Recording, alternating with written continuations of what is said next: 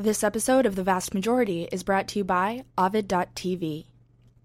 Bringing together films from leading independent film distributors, Ovid.tv is the streaming service for social issue, documentary, and independent films largely unavailable anywhere else.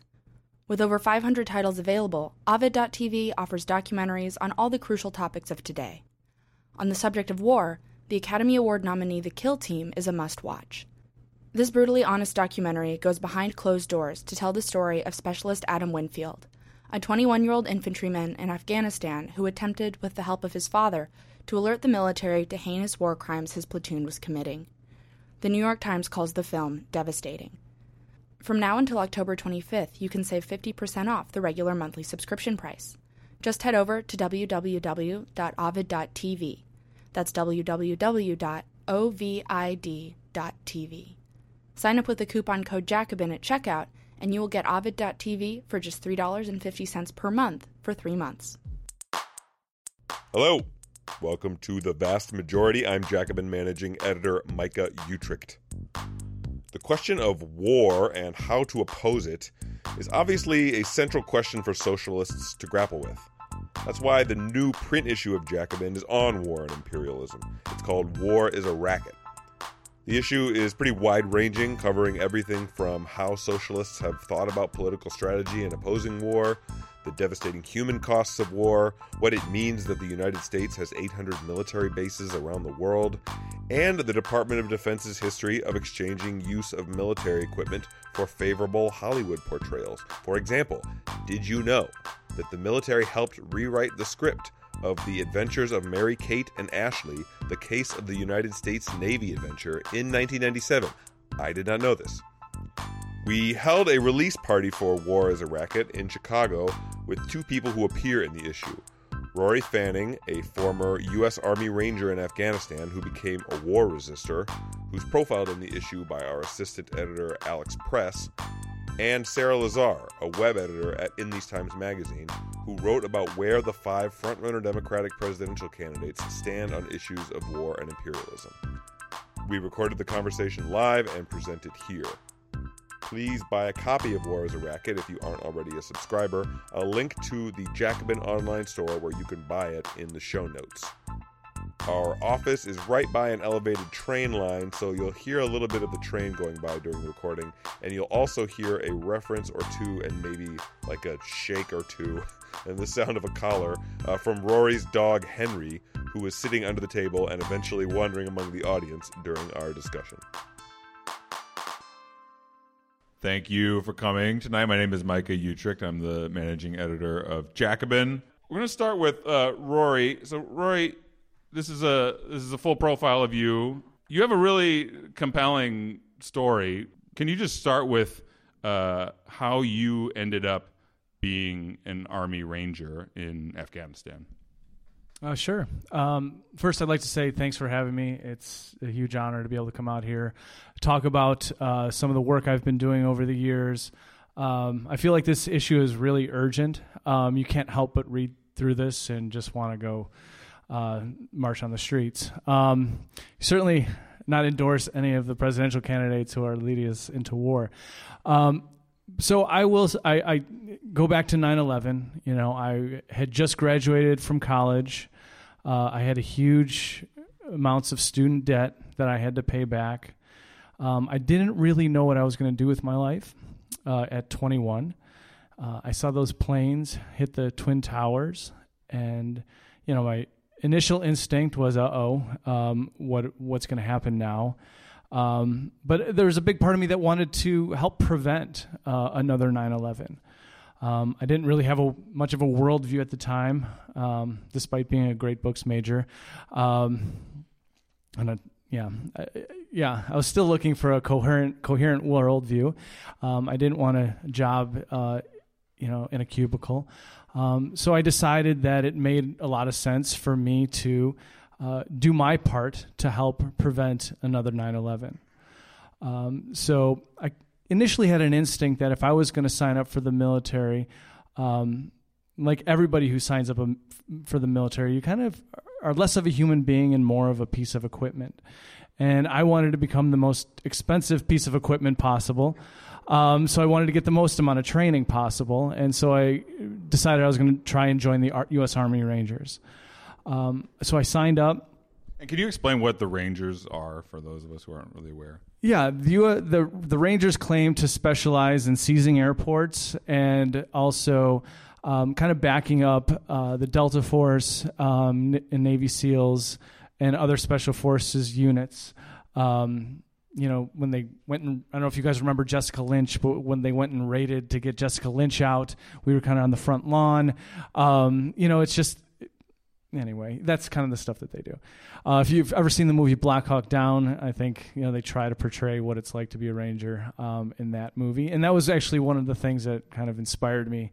I was a victim of that propaganda, um, I'll admit, um, and so I, I, signed up for the U.S. Army Rangers. The training was um, difficult, I would say, a lot of food and sleep deprivation, but I think ultimately the goal of all that training was to kind of strip all critical thinking skills from my my brain and just learn how to say yes. Um, because you know being a critical thinker doesn't work very well when ordered into a machine gun nest and if you stop to think about it you're like uh, probably not. Um, so just just learn how to say yes and you can be a good army ranger i think. Um, and so before i knew it i found myself in afghanistan uh, like Alex says in the piece, um, I was expecting bullets to be whizzing by my head when I landed um, in Afghanistan. And uh, I was really shocked uh, when I woke up the morning after landing and I found um, a lot of quiet. I found a lot of poverty. Um, I saw one woman in particular uh, going I just remember this memory vividly in my brain going out to gather firewood. And she was uh, uh, when we got back from our first kind of mission this is my puppy. He's 14 months 14 weeks old and no one was around to babysit him so that's why he's here. Um, so I saw this one woman going out to collect firewood, and when we got back after this three-hour kind of introductory mission, um, this woman was still gathering firewood, and I asked our uh, translator what the woman was doing, and she said, "Oh, this woman does this every day. This is how she cooks her fire at night." You know, there's I, I remember the smell of rotting vegetables. I remember the the look of kids with bare feet running behind us, looking for um, you know, even though we had grenade launchers and machine guns asking for candy. Um, Russian uh, aircraft kind of littering the landscape. You know, we weren't the first to occupy Afghanistan. The Russians had done it before us. I think we kind of um, were part of that too. And you literally saw the Russian aircraft like Russian, around. Did that give anybody any pause about Russian tanks, Russian aircraft. I mean, they kind of litter the landscape in Afghanistan. like, I guess these dumbass Soviets weren't good enough to win in Afghanistan, but the American soldiers will be different. Yeah, well, it, American exceptionalism, I think, I uh, American chauvinism was, uh, and um, and I think there's a certain element that still refuses to kind of believe that we're going to be defeated in Afghanistan. Um, so we went out on missions. Um, I don't think our chain of command had any idea what we were trying. We were going to actually do in the country. Nobody spoke the language. We had next to no understanding of the culture. I don't think anybody cared to know about the culture. Um, we were just, I think, uh, out looking for blood. What I didn't know at the time was that by the time I had arrived in Afghanistan, uh, the Taliban had essentially surrendered um, after the initial Air Force bombing campaign uh, and a few special forces missions. They said, We want no part of this.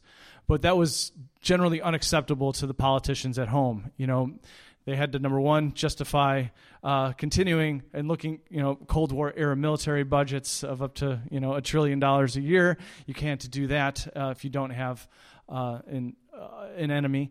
Um, and also, I think the politicians wanted blood for what happened in 9/11 on a certain level. Um, but mostly, I just think we were looking for reasons to stay in uh, in, in war, and so the Taliban had surrendered, but we went out and we started looking for things to do and causing trouble. Uh, we saw a school, uh, and it, we said, you know, that school looks like a perfect place for a military base. Let's go tell those kids that we're going to cancel classes, and we're uh, going to use that as a staging ground for all of our military operations from here on out. And the kids said, well, for how long? And well, as long as we'd like. And it was kind of in the middle of nowhere. And we would see military age kids from Afghanistan walking by and not showing the proper level of deference.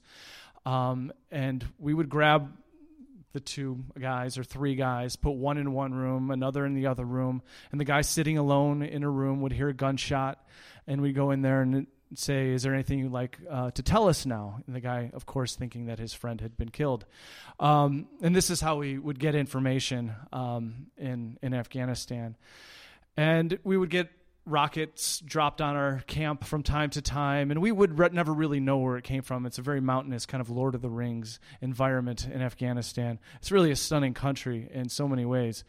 Um, but we wouldn't necessarily know where that rocket came from, so we would set up, send out artillery rounds out um, in that general vicinity over there, and they would land in on cows, and they would land on villages, and um, you know, we, we now know that as many as as much as 80 to 90 percent of everyone who's killed been killed since 9/11 has been innocent civilians. Um, and I was beginning to feel like I was doing the last thing from making the world more safe and preventing nine, another 9/11, but I was actually ma- creating the conditions for more uh, attacks like 9/11, and we know that has panned out. Between 1980 and 2001, there were 300 suicide bombs around the world, but between 2001 and 2012, there has been over 2,500 suicide bombs around the world. 90% of those aimed at the U.S. or U.S. interests. And that 18, 1980 to 2001 figure, only 10% was aimed at the U.S. and U.S. interests. So the world is a far more dangerous place as a result of uh, the U.S. wars, the occupations, um, and all of that military spending. So I decided that I was going to um, not participate in this anymore. I just felt like a bully, and I didn't want to be a part of killing so many innocent people, taking go storming into people's houses in the middle of the night, throwing bags over random people's heads, um, who we later find out was just part of a village dispute and didn't you know the the landlord didn't like the guy so the guy the landlord would say i think that guy's a terrorist and we'd go in throw a bag over their head and take them off to a place like guantanamo or the like and um, this happened time and time again um, us being nothing more than pawns in village disputes most of the time. Um, but we really didn't care. It was, I think, more of just a, uh, they called it collared, you know, and throwing, you know, we just wanted to get as many people, you know, in prison and interrogated. And, um, and this is just not what I signed up for. You're like casting a wide net, basically, to whoever would. Maybe if you interrogated 20 people, you'd find one person who gave you useful info, intel, or what was the thinking? I think, yeah, I think that's a nice way of putting it. Casting a wide net. I think a lot of it was just vindictive. I think, you know, we know that. Did that dog get away? oh, he's over here. Okay. All right, you guys pay attention to him. If he starts eating anything, uh, just just let me know. You mentioned feeling uh, unease at all of this. I mean, I would assume that if you're a ranger, you're this sort of like elite unit, right? I would assume that most people would not just be like in the middle of Afghanistan, like, oh, you know, maybe this isn't so good after all. Like, I would assume the indoctrination into like you as this sort of like being on the front lines of fighting for freedom around the world. Uh, all of that would be very intense, and you make it sound sort of simple. Like, oh, I realized that I wasn't doing that. Yes, not only was the mission kind of morally bankrupt and just uh, depressing and sad. Um, there, you know, we have this image of what the special forces is in you know movies like Black Hawk Down or all those other movies, and it's you know just a lot of people you know jacked up on testosterone um, and not all that connected with what's going on, you know, in, in a lot of ways. And I, I, I was just, it was, it's really deflating on a certain level um, because there wasn't anything, didn't really feel noble, you know, in any kind of way. And, um, so yeah, it wasn't like the movies. And so you became a conscientious objector in Afghanistan, right? Yeah, oh, well, war resistor is kind of the term I like. I think conscientious objector kind of ties religion to it a little bit. And yes, I was at the time more religious, but uh, now I kind of like to label myself uh, political because ultimately I was saying this is ridiculous. I, we're we're bullies out here. We I had that, I didn't know the Taliban had surrendered at that time. I didn't know we were killing mostly innocent people. I assumed that, but uh, this is this is like a this is just a, a thing that anybody religious or non-religious would kind of push back against. You saw what was happening, and then you like developed based on what you saw an opposition to the war rather than like you said, religious principles beforehand or something. So, what did that look like being in the middle of Afghanistan and, and becoming a war resistor there? Um, yeah, it was wasn't interesting. Although I, w- I will say that my chaplain was like uh, in Black Hawk Down, and he said God understands just wars, and this is certainly a just war. Um, so, what did what did it look like? Well, um, I had came back to the U.S.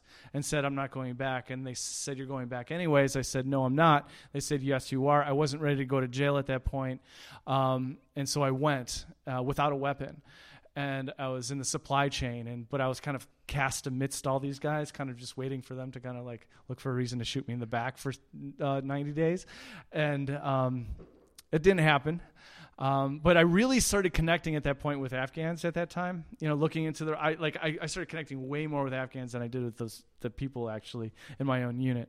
Um, but yeah, so it was you know, I, when they'd all sleep inside. They did sleep inside the schoolhouse, and I would sleep outside in you know, the snow. And they would go kill a goat, and you know, I wouldn't get to eat it. And you know, there, uh, I was kind of bigger at the time. You know, I like I knew that they only understood kind of like strength, so I like lifted weights all the time. So I didn't get a lot of direct stuff at me, um, but I got a lot of like behind my back and kind of like this real anxious kind of thing, like maybe someone who's been in prison waiting for like a shank in the back or something.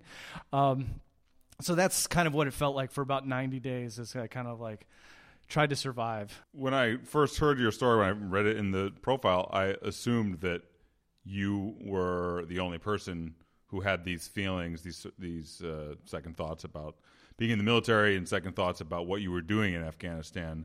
But you've said that actually there were a lot of soldiers, even among the Rangers, who similarly had doubts, didn't like what they were doing. Uh, not just that like the work was shitty, but they had real serious political reservations about what they were doing in Afghanistan, right? Yeah, I think a lot of soldiers were expecting bullets to be whizzing by their heads and getting in these massive firefights and just doing something against an enemy. I mean, there's there you know there are no uniforms in Afghanistan. You're, you do not know who you're looking for, um, and it just really felt like people were grasping at straws. And this was also deflating to many other soldiers. Uh, but there is a huge level of indoctrination that is, um, you know, you know, number one, you know, there is this sense of other. You know, even though you are kind of pissed off at the situation, you see these people as less than. You know, the Afghans as less than. Um, so I think they they stuck with it because they felt superior in a certain way. Um, but there's also this element of like you cannot abandon your ranger buddy, the guy to your left and right, and if you do, that's the ultimate sin against your masculinity, you know. And I think the military really kind of reinforces all the kind of you know tropes on you know and, and, and, a lot of kids who haven't developed a worldview and looking for community and you know are subject to all of the propaganda which i think most people would be uh, who are stuck in that situation um, refuse to kind of push back against that. And even if they see something bad they're kind of worried about uh, the group and you know how the group will respond if you decide to stand up for what you believe in. So after those 90 days you came back to the us I came back to tour. yes, and I was expecting to go to jail, um, but they kind of didn't know what to do with me because there were no war resistors within the Rangers at that time, and I was washing dishes, absorbing the ridicule, the chain of command, you know, doing all these kind of baking cakes. Um, but there's two people that kind of stuck with me uh, during that time. Uh, that was Pat Tillman and Kevin Tillman. They actually respected what I did. I don't know if you guys know Pat Tillman. He gave up a three points. Yeah, can you explain who he was. I mean, at the time, it was a huge story, right? Yeah, the first time I met or saw Pat Tillman was on the cover of People magazine. They did a profile of him going into the military despite him not wanting to be profiled. He was a football player for the Arizona Cardinals, right? Yes, and they had just offered him a $3.6 million contract, and um, he turned that down to join the military, which made him kind of like instantly famous, even though he was really good. He was also very good. Uh, but he kind of embraced. He was also deflated. He also didn't feel like this is what he had signed up for. He also felt like he was making the world more dangerous. Did he tell you that in Afghanistan? Yeah, in more or less words. Um, you know, I would be doing something similar if there wasn't so much attention um, on me. And you know, he had set up meetings with Noam Chomsky after coming back from Iraq. I mean, he was. Uh, he was one of the smartest people I, I've, I'd met. He's getting his master's in history. Can you explain the story of what happened to Pat? Uh, it's tragic story, one that was manipulated by the Bush administration, but also is intimately inter- intertwined with your story, right? Yeah, the U.S. they didn't know what to do with me. I was expecting to go to jail. The big army. I got called down to formation. I was expecting this to be the day that I was going to jail, uh, and I was told that Pat Tillman had been killed in an enemy ambush. He had died a hero, um, and uh, I went back up to my room, overwhelmed. You know, this is the guy who kind of I was actually holding on to on a certain level, um, you know, and you know I didn't know what to do. Uh, ca- called back down to formation the next day. They said, "Pack your bags. Um, you're leaving the military." I was kind of shocked. I was not expecting that. Um, you know, I go back to Montana. I find out that the reason they had let me out of the military, I called the inspector general because there was a bunch of other stuff that the military had done um, while I was there, and basically they had been covering up Pat Tillman's death. He didn't die in an enemy ambush. He didn't die, you know, fighting, um, but he was killed by his own soldiers, and the cover up went all the way up to at least Cheney, uh, Rumsfeld and Cheney, but probably Bush too. And w- do you have any sense of was this purposeful? It was accidental. I mean, what was the what was the story that was covered up? Well, the, the, the fact that he was the poster boy for the war on terror, the U.S. military was trying to make him into that. Like, if Pat Tillman could give up 3.6 million dollars, you could certainly join the military. Um, I think there's a lot of trigger happy Rangers. I think it's not known exactly what happened. Um, to, you know, and it's still probably up in the air. I'm I, I think it could have just been trigger happy. I, am not 100% sold that it was intentional, but they did burn his uniform. They did burn his diary. Um, so it's very suspicious stuff around the situation. But what we do know is that his death was covered up all the way to the highest levels. And we have to uh, move on soon here, but you wrote a book about uh, what you did, sort of inspired by or, or in memory of Pat Tillman upon returning to the United States, right? You walked around the country. Uh, can you explain you, what you did and what you wrote about in, in, your book about this? Yeah, I just walked across the country to try to raise the $3.6 million that Pat had given up. I was back in an office. I was like really, I had a really hard time kind of talking to my family who was kind of right wing Catholic. They didn't want to hear about my story. I had a hard time talking, looking people in the eye. I just had to kind of get away and kind of do something. Um, and so I walked across the U.S., largely keeping the story to myself. Um, and then when I got home after an amazing journey, which I could talk for days about, um, you know, I still wasn't telling my whole story, but I decided to retrace my steps via history books after I got back. And I'd walked where Nat Turner had his slave uprising. I'd walked where Ida B. Wells wrote her anti lynching papers, and the San Patricio Battalion refused to fight the Mexicans in the Mexican American War. And these were war resistors of a different kind. Um, and I wanted to tell their story, and that's what I wrote about, you know, excerpted in my book as I talked about me walking across the country, kind of developing the courage to um, speak out against um, what the U.S. military had been doing around the world in my own story. So this is uh, the book is called "Worth Fighting For," and uh, it's published by Haymarket Books, where you work, a left-wing publisher that's based here. And before we move on, can I just ask? So we're we're covering a lot of ground uh, very quickly in your story because unfortunately we don't have a ton of time. But you go from Army Ranger, resistor, uh, walking across the country for Pat Tillman to socialist. How do you end up becoming a socialist? Before it was cool, I guess. you know, I had my experience. I, I, looked at the American flag and I assumed that this was something that I should be proud of, and that uh, the U.S. fought for freedom and democracy around the world. I saw firsthand that wasn't the case. I think I picked up a Stephen Kinzer book, Overthrow, and saw how many interventions the U.S. had that were completely opposite of you know the cause of freedom and democracy. And I started to get you know one thing led to another, and then you're like, wow. Then you know, of course, you follow, read people's history of the United States or something, and then um, meet people at a Printers Row, and I, you know, become a socialist, and so the rest is history. Uh, you have a, you have a, a, long and storied and interesting life, so we, we need like a couple hours dedicated to you, I think. Um, but let's move on, and then we'll come back to some of those uh, stories. So, Sarah, you have an uh, an article in this issue about uh, the various uh, Democratic candidates for president in 2020 and where they stand on these kinds of uh, imperialist wars that Rory was just describing having fought himself in. Um, so, can you, you know, we don't we don't have to go through. You you give a profile of basically the major Democratic candidates, all of them. uh, for president and their record on war, which uh, for uh, basically all of them is uh, extremely bad. Spoiler alert. Um, can you talk a little bit about how? I mean, you know, Rory was Rory fought during the War on Terror and at its height, right when it started. We are now 18 years later, still enmeshed in these wars, and especially in, in Afghanistan and elsewhere.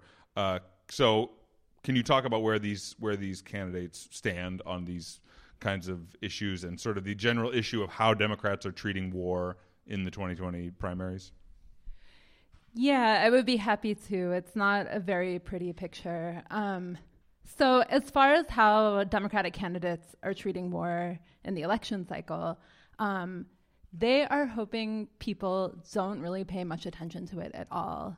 Um, save Bernie Sanders, who has sort of made um, anti war positions and anti militarism more his issue.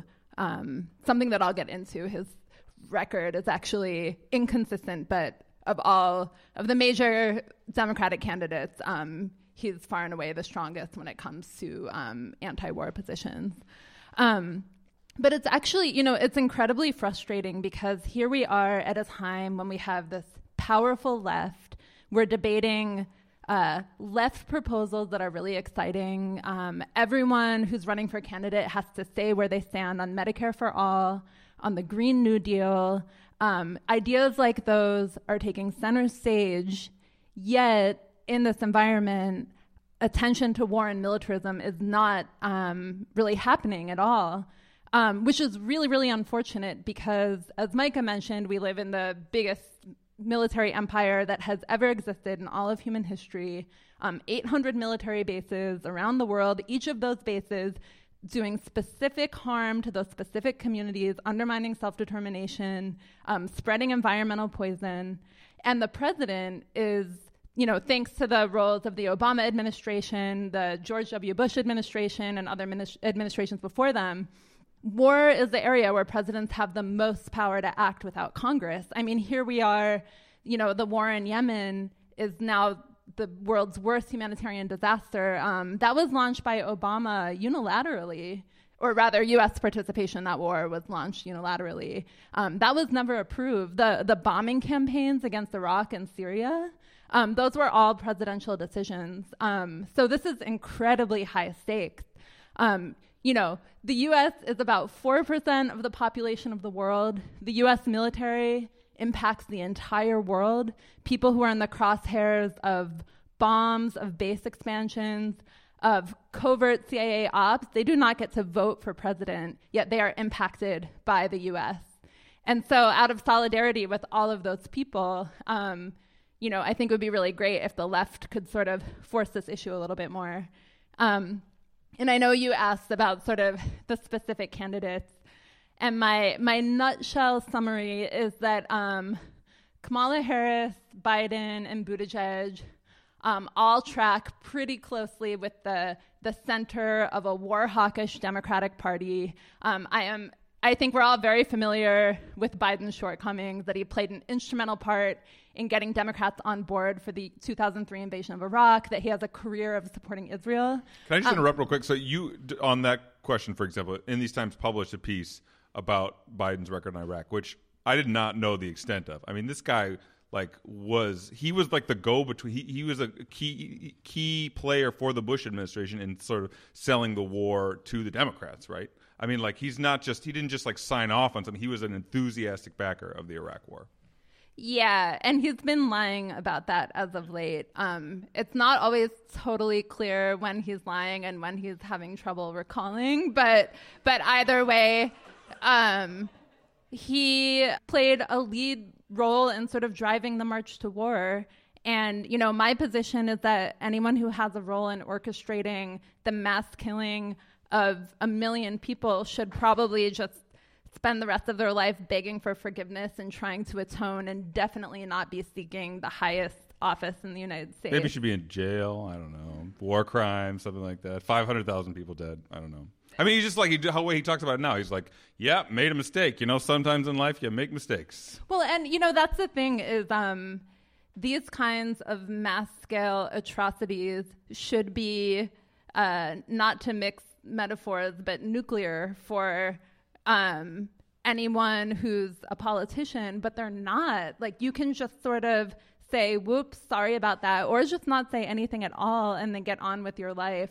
And the thing that drives me totally nuts is that people just don't get pressed on these things. Um, so I want to talk a little bit about Kamala Harris because I think that she is someone whose hawkishness has really flown under the radar. Um, so, one thing to know about her is that she is very close to AIPAC at a time when it's actually a little less politically palatable to be close to AIPAC than it has been in the past. And for those who don't know AIPAC, can you explain? Oh, AIPAC is a right wing lobby organization that's aligned with the administration of Netanyahu. Um, it advocated for the invasion of Iraq. It av- advocated for undermining the nuclear deal with Iran. It cheerleaded for the, you know, Israel's war on Gaza in 2014. The list goes on and on, but they're a right wing lobby shop. So advocates for sort of the most bellicose, uh, pro-Israel policies, and which tends to then means you know anti-Palestinian, anti-Iranian, you know all that. Yeah, pro-Israel and pro-U.S. empire. Um, and so, um, you know, at a time, so right now it's actually less palatable to be associated with AIPAC. That's for a lot of reasons. One of them is, you know, shifts in the base of the Democratic Party. Um, polls show that the base is actually becoming more pro Palestinian. Um, but also because of Netanyahu's sort of open alliance with the Trump administration. But even within this climate, um, so, you know, Kamala Harris, she spoke at the AIPAC conference in, in 2017 and 2018, gave an off the record talk. And then in 2019, when um, all of the presidential hopefuls were pledging that they weren't going to go to AIPAC, um, except for Biden, he hadn't declared at the time. Um, Kamala Harris said, Oh, I'm skipping too, but then she just hosted AIPAC members in her office a few weeks later. Um, and so her alliance with AIPAC, it's not like some theoretical academic concern, it actually has translated into concrete policy. Um, she actually has boasted about this at an AIPAC conference, but the first resolution that she co sponsored as a senator um, was to combat so called anti Israel bias at the United Nations, and it was introduced by Marco Rubio. Um, so that's just one thing that she did. Um, but another thing that I think we should be really concerned about, and this is something that I also think really flies under the radar and deserves more attention, is her fear mongering towards p- the peace process with North Korea.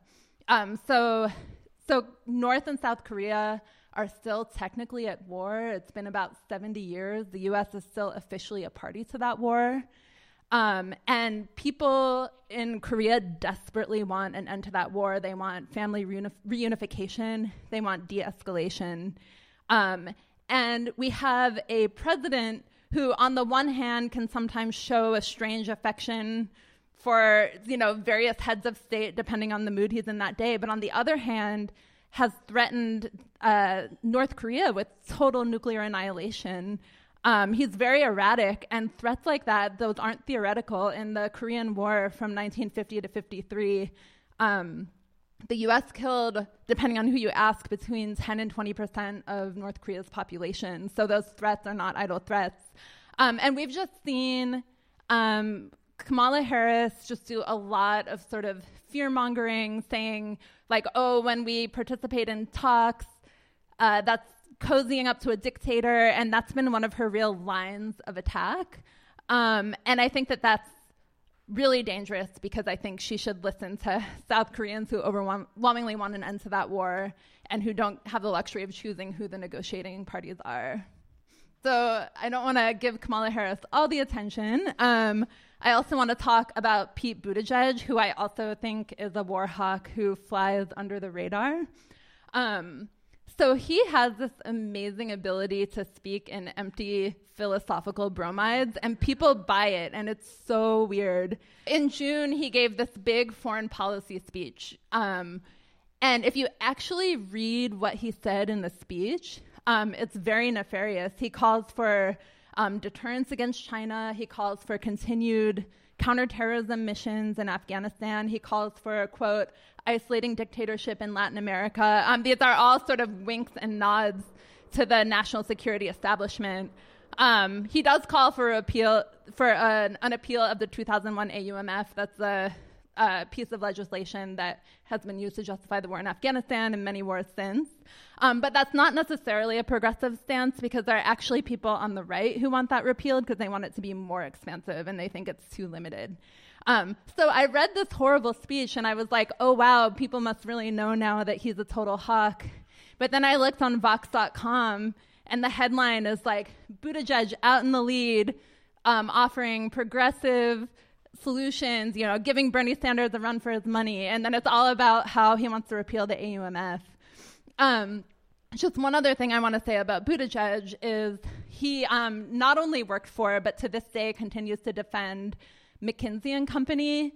They are a super evil uh, global management consulting firm. They like they orchestrate mass layoffs and things like that. They also um, their clients include the Saudi government, the Department of Defense. At the same time, he defends them. He's not very open about what he actually did for them. Um, and then the last thing I'll say is that in May 2018, he went on a delegation to Israel with the American Jewish Committee, and then afterwards came back and did a bunch of interviews on their podcast, which you can go find, where he says things like Israel offers a national security model for the US to emulate.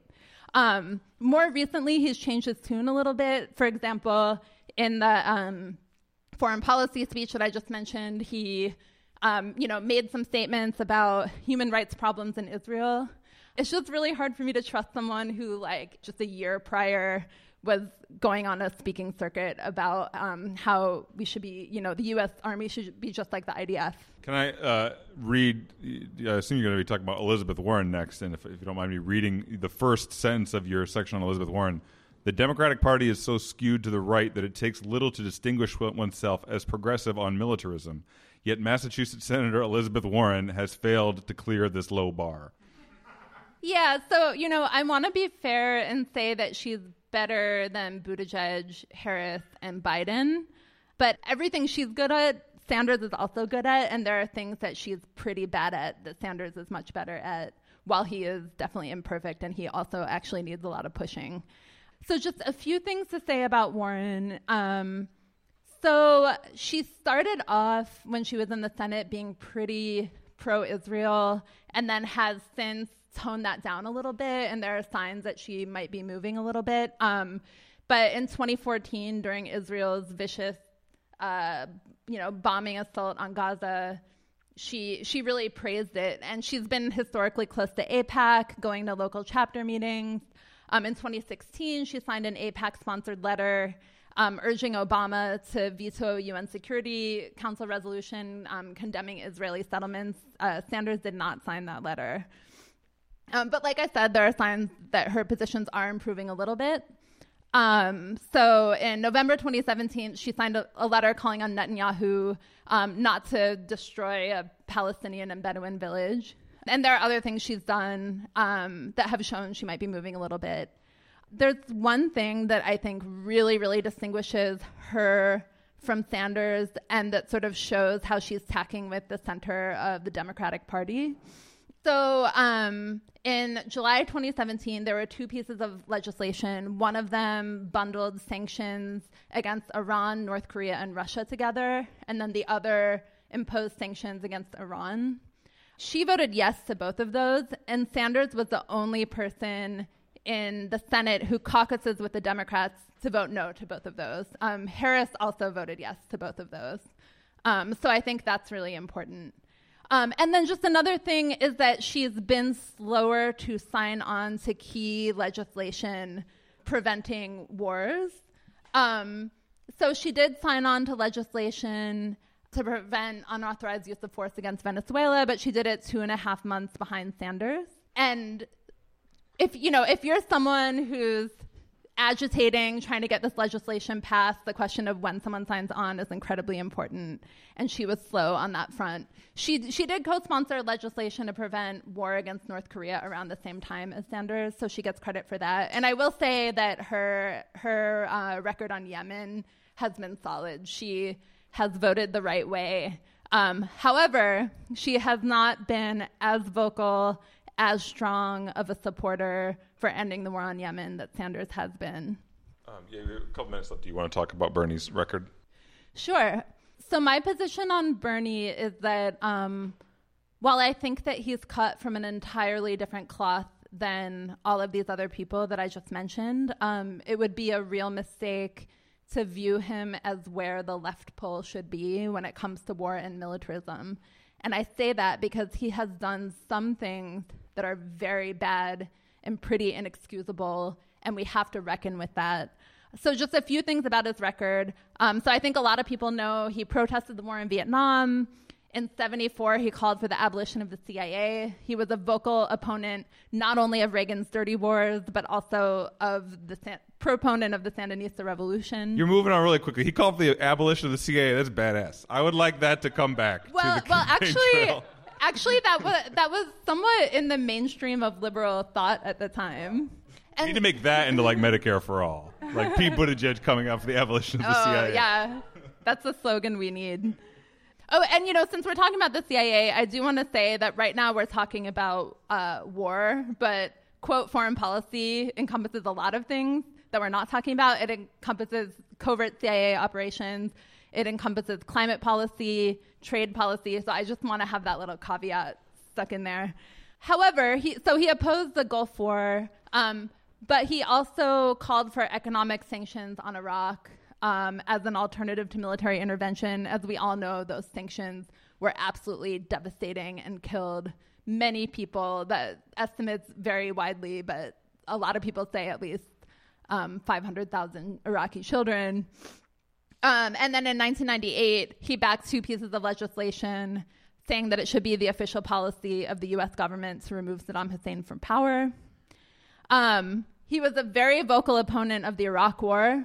Um, he really fought against it. However, he did support the 2001 authorization for use of military force in Afghanistan, um, which has been used to justify a host of other wars of aggression since.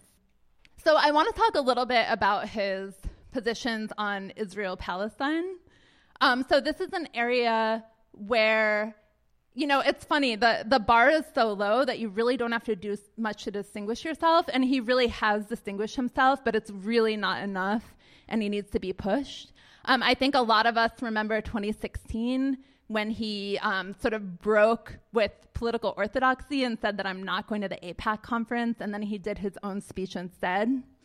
Um, now we're seeing that he was actually probably a trendsetter because now a lot of people are skipping AIPAC. However, as recently as 2017, he did sign a letter um, along with Warren and Harris um, claiming the UN has a bias against Israel. Um, and he has also said that he does not support BDS. Boycott, the boycott, divestment, sanctions movement It's a Palestinian led movement. However, he has opposed legislation criminalizing it. So in 1988, going way back, as mayor, he condemned Israel's first intifada practice of breaking the bones of Palestinian youth.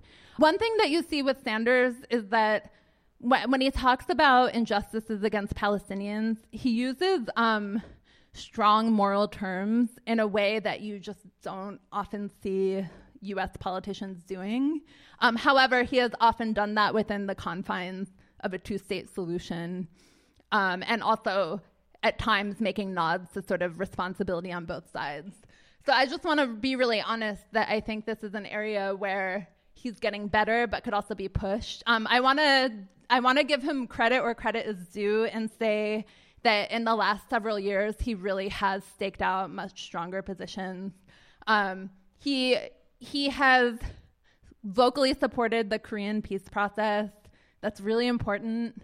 Um, for the most part, with maybe a few exceptions, he hasn't got sucked into sort of the the fear mongering over Russia or this idea that we have to be more confrontational. Or to put it differently, he's done a better job of resisting that than others have. Um, but he's really led on trying to end the Yemen war, um, introducing legislation, fighting for it, um, going behind the scenes, trying to get people on board. Um, and I think that he. I, I do I do think that he had that it's fair to say that he's staked out better positions. It seems like he has a core anti-imperialist mindset or principle about him that he sometimes lives up to, sometimes fails to live up to, but none of these other people would think of themselves as that way. None of the other Democratic candidates have anything anywhere close to that. I mean, right? you know, it's hard to say what's in his heart. I don't I don't know, but you know, I will say that he has done things that are defiant of the status quo. One thing I left out is that he opposed the Cold War. He was an advocate for peace with the Soviet Union at a time that that was an unpopular position. Um, but you know, I will say, you know, I honestly feel that his positions on war and militarism, while definitely stronger than the other candidates, aren't quite as um, left or as solid as his domestic positions. And I do think that this this is the area that he really needs to be pushed because um, being against imperialist wars, you know, is perfectly consistent with his railing against inequality and racism and his calls for, for no one to die because they can't afford health insurance or because their health insurer denies them payment. You know, that this idea that there there is a ruling class that is perpetrating um, harm and systematic violence, and that that needs to stop. That you know the nat- the natural conclusion is that well we should oppose um, the horrific things that the U.S. is doing all over the world. Want to talk for a minute uh, based on the things that both of you have said. Uh, so, you know, Rory, you just described your uh, experience moving from being a soldier to resisting war, and Sarah, you're laying out the prospects for what is allegedly the uh, left wing party uh, in this country that's uh, pretty shitty when it comes to uh, not bombing everyone all the time. So the obvious question is is about rebuilding an actual anti-war movement in this country. Now, Rory, you, uh, Alex Press, the author of the profile of you, writes about some of your counter-military recruitment work. That seems like uh, an important facet of uh, of of this. Both, I guess, both making sure that kids don't, you know, especially poor kids of color, don't get sucked into the military because they ha- don't have other choices. But also, uh, she quotes you in the in the piece saying that like soldiers themselves can be won over to the anti-war movement. I mean, you just mentioned that there were plenty of people who you knew who were disillusioned with what you guys were doing in Afghanistan. The, and and the flip side of that is that if the left doesn't organize those people, uh, you know, there's a long history in this country of, of the right doing that, whether it's the American Legion being a sort of like, uh, you know, shock troops of, you know, fighting uh, fighting the left uh, in this country, or you know, Vietnam vets who came home and, and, joined like white supremacist movements after Vietnam. So, can you talk a little bit about both of those things uh, briefly about the counter military recruitment and and this need to to uh, you know make a pitch to uh, veterans uh, from the left? Sure. Um, so right now there are more than 10,000 recruiters kind of roaming the hallways across the country trying to send, you know, America's youth off to one of the 800 military bases around the world. They're working with the 7 800 million dollar a year uh, advertising budget and that's to say nothing of the movies and the video games and all that type of stuff.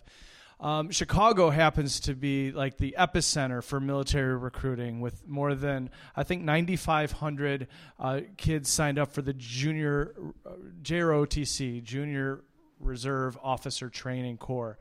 Um, 50% of those kids are Latinx. Uh, 45% are uh, African American. Um, so the military, U.S. military is really targeted, kind of uh, the most. I think it, most of that happens in the west side and the south side. I think they look for kids with the least amount of options after graduation and some of the most marginalized people in society. Um, so I think pushing back against that is really, really important. I've done my best to go into these schools and not finger wag at these kids, saying don't sign up for the military, but just go in with a critical mindset and know that you know I know people who are can't leave their basement uh, because they went and signed up for a war and killed people for a cause that they didn't understand. Um, and there is nothing worse. It's you'd rather lose your limbs than go kill an innocent person because you know, unlike Call of Duty, the video game, you know, you can't turn off war uh, when you leave. So it's, um, I think, really important to figure out how to get these kids, um, you know, at least the other side that the military is not showing. Um, and we could talk a ton about that because I think it's really an overlooked issue, but in, really critical.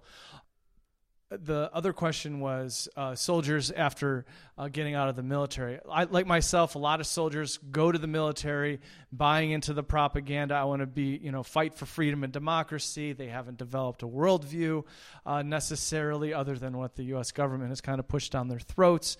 And they are very vulnerable when they get out of the military. Many of them, like me, feel deflated, but they need to kind of take advantage of you know the the backslapping, the the the small amounts of benefits that they get, um, and not speak out publicly about what they saw when they were overseas for fear of risk of being alienated and you know not getting that job, um, and not being able to take advantage of some of the benefits. Also, it's very scary in such a hyper military society to speak out against the military, but a lot of these soldiers are. Um, disgruntled and would love to hear or find a support group of some sort to come back to. And if I if they felt like there was that, I think they would number one be able to relate that story more, and also soldiers in the military. I, there were forty thousand war resistors between uh, 2005 and 2012 to, that I know of. That's a, that's a big number of people, but you don't hear many of those so, those people um, because they were quiet about it when they came back. And I think you need support networks to give people the confidence to do this. And this will get into the minds of the kids whose only experience of what is happening overseas is through video games, the you know movies, and and propaganda. So counter-military recruiting is a central piece of, of fighting, you know, the people who become essentially cannon fodder for the U.S. military, as well as organizing uh, veterans. I mean, they would both be part of a broader anti-war movement in this country, which I think we all, of course, agree need to uh, rebuild, especially right now at a time when uh, we are extremely close to a war in Iran, for example, getting involved in a war in Iran.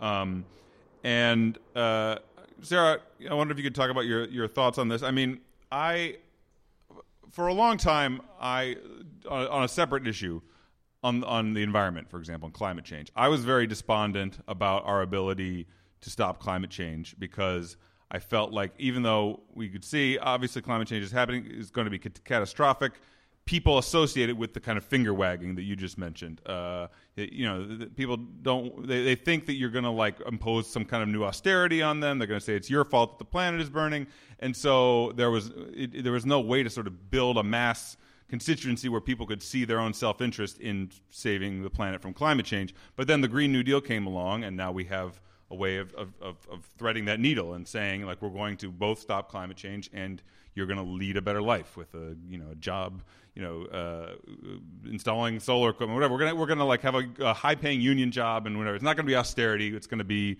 like a good life for you and a good a planet to live on. And so I feel like we have to figure out how to do that on some level for war and imperialism right? Because it can feel like somebody saying, "Don't you know about the horrors that are happening in Yemen?" Which is true, of course. The situation in Yemen is a humanitarian just catastrophe. It's just just horrific to you know even dip your finger into dip your toe into seeing what's happening there. Uh, but most Americans don't want to be sort of like f- feel like you know screaming at them about about that. So how how do we change that? How do we uh, you know make an anti-war movement that can that can appeal to people on that level and that that can actually be effective in stopping the the myriad horrors of of whether it's a, a, new war in Iran or whatever any of these 800 military bases are doing around the country or all of the stuff that the U.S. war machine is doing.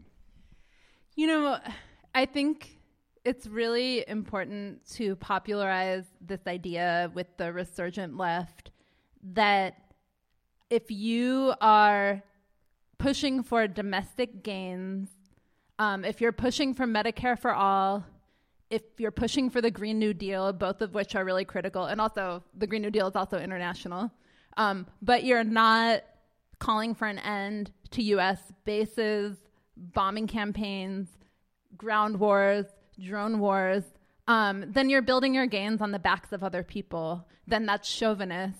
So, this idea that domestic gains without international solidarity um, are being built on the backs of other people I think is really important. And I think that there is the space for that. You know, we're, we're living at a time that is both really scary and really exciting, um, but we're seeing these popular left movements. We're seeing a lot of people openly calling themselves socialists, calling themselves anti capitalists. and we're seeing an outpouring of solidarity um, for the UAW strike right now. Um, these are incredibly exciting times, but if we don't inculcate that movement with a strong sense that that we we don't want we don't want to gain if it's at someone else's expense, um, then I think we could fall into a trap that the U.S. has fallen into before. Um, anytime I hear someone say, um, you know, I'm I'm a big supporter of Elizabeth Warren, but but her foreign policy kind of sucks, but she's really got on other things. Like it really, really bothers me because that's the area where she would have the most unilateral power, unfortunately, because of the war making powers of the president. And it's not just a small detail. We're all connected in the very broadest sense the, the poor, working people, the exploited, the impoverished, the oppressed, all over the world have a stake in each other's lot improving, um, I think is very important. Yeah, uh, in we have an article by Meagan Day in the issue Elizabeth Warren's Lean Green Fighting Machine, and it almost reads like a parody, like something from The Onion. Like she has this proposal that is not to you know wind down the 800 military bases that the U.S. has around the planet, uh, but she wants to green them. Uh, yeah. Uh, so you know that's the kind of thing we could end up with with a with a carbon neutral way of like mowing down civilians in the Middle East or something. Yeah, and you know, for I I think we have to have really high standards. You know, I think we should say um, only Medicare for all is Medicare for all, not Medicare for all ish or Medicare for all asterisks except blah blah blah. No, only Medicare for all is Medicare for all. And I think we need to say the same thing about war and imperialism. Like like no, the the only way the only form that justice can take is chip away at that military empire. I think I'm quoting Alex Press right now, and that's a line from her profile of, you that she wrote. Um, and, I think we have to have really high standards. And, and for that reason, you know, I've spent this whole time talking about how Sanders is the best of all these people, but I think for the same reason, we need to, we need to hold his record to scrutiny too and demand the same of him. Uh, and we need to, we need to absolutely not let Kamala Harris or Buttigieg or Warren or anyone sort of dodge scrutiny for what their record is. It's not a small thing. We're talking about the world, the whole world. I would say that you know we've been we've had a pretty bleak conversation. Anytime you talk about U.S. imperialism, it gets pretty bleak. Um, but we are in a moment where, as has been mentioned, we have this rising left in this country where Bernie Sanders, despite the many shortcomings that he has had on this topic, d- does seem to me to be the most uh, the best candidate on anti-imperialism and anti-war that we've seen. I don't know in a very long time in this country. Who's a major presidential candidate who actually stands a chance of winning? One who will again require a lot of pushing, but one who uh, there's a lot of potential there, especially if there is some of that pushing. So it's. Uh, it's it's rough out here, but this is we, we have the best chance that we've had in a while to to try to uh, build the kind of movement that we all think that needs to be built to roll back the, the war machine. So um, I hope that you all will buy a copy of this issue. Thank you, all everyone, for coming out. The vast majority is produced by Sarah Hurd at Studio 10 in Chicago. You can subscribe to the vast majority and to all the Jacobin Radio podcasts on iTunes or Stitcher, and you can always read us at jacobinmag.com.